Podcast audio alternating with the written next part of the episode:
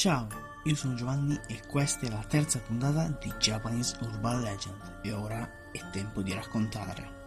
Kuchisake Onna è una leggenda giapponese che narra di una donna vissuta centinaia di anni fa nel periodo Heian. Questa donna era la moglie di un samurai e si dice che fosse bellissima e molto vanitosa.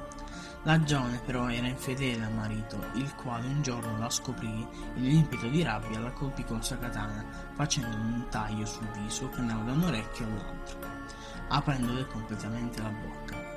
L'uomo le avrebbe poi gridato: Chi dirà che ora sei bella?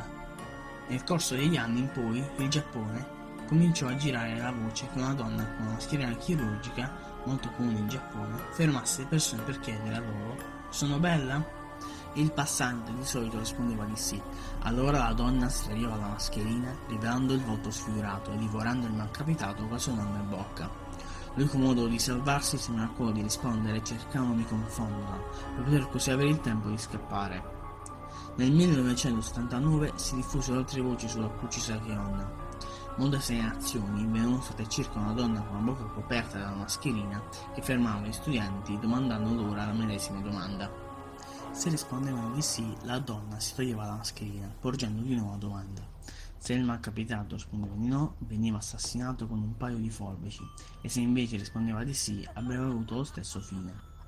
Queste voci scossero molti giapponesi, tanto che gli studenti più piccoli venivano accompagnati a casa, in gruppo o in, da un insegnante.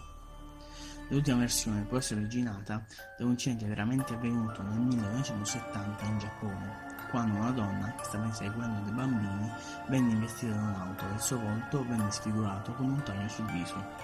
Se per puro caso una ragazza con una mascherina sul volto ti dovrebbe fermare per parlare, sta attento a quello che dirai, perché potrebbero essere le tue ultime parole.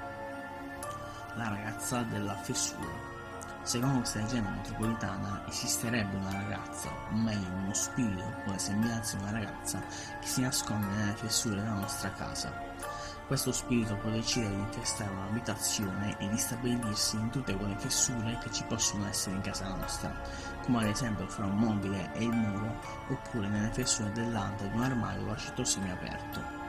Una volta deciso di quale abitazione stabilirsi, questo spirito lascia condurre gli abitanti della casa la loro, la loro vita senza disturbare, passando inosservato.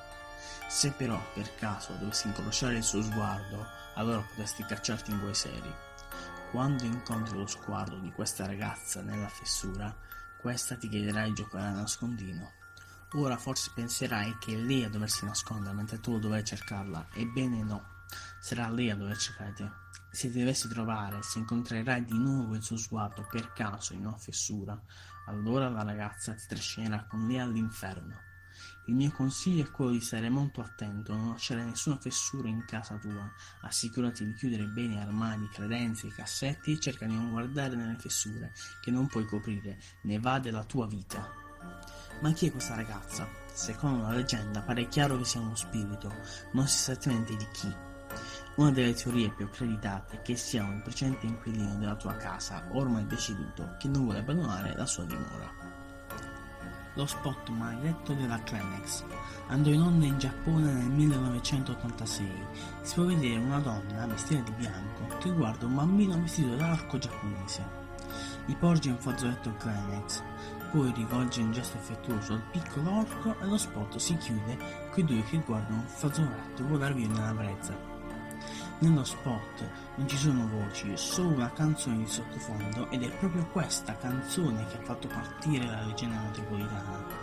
Il pubblico ha iniziato a iniziare a sostenere che il testo della canzone fosse una maledizione in tedesco, nonostante il testo fosse chiaramente in inglese, e che la sua traduzione fosse Morite, morite, tutti sono maledetti e moriranno. In realtà si tratta della canzone It's Fine Day di Jane e Barton.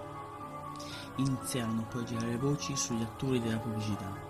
Si diceva che il bambino vestito da orco fosse morto e che l'attrice, Keiko Matsuzaka, fosse morta, oppure fosse stata ricoverata o ancora che avesse partorito un bambino orco.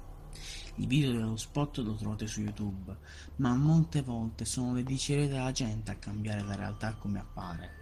Spero ovviamente che queste siano solo e soltanto appunto dicerie e che sia solo una pubblicità di fazzoletti. Ed anche questa puntata finisce qui, ma ci vediamo la prossima volta con me, Giovanni, in una nuova puntata di Japanese Urban Legends.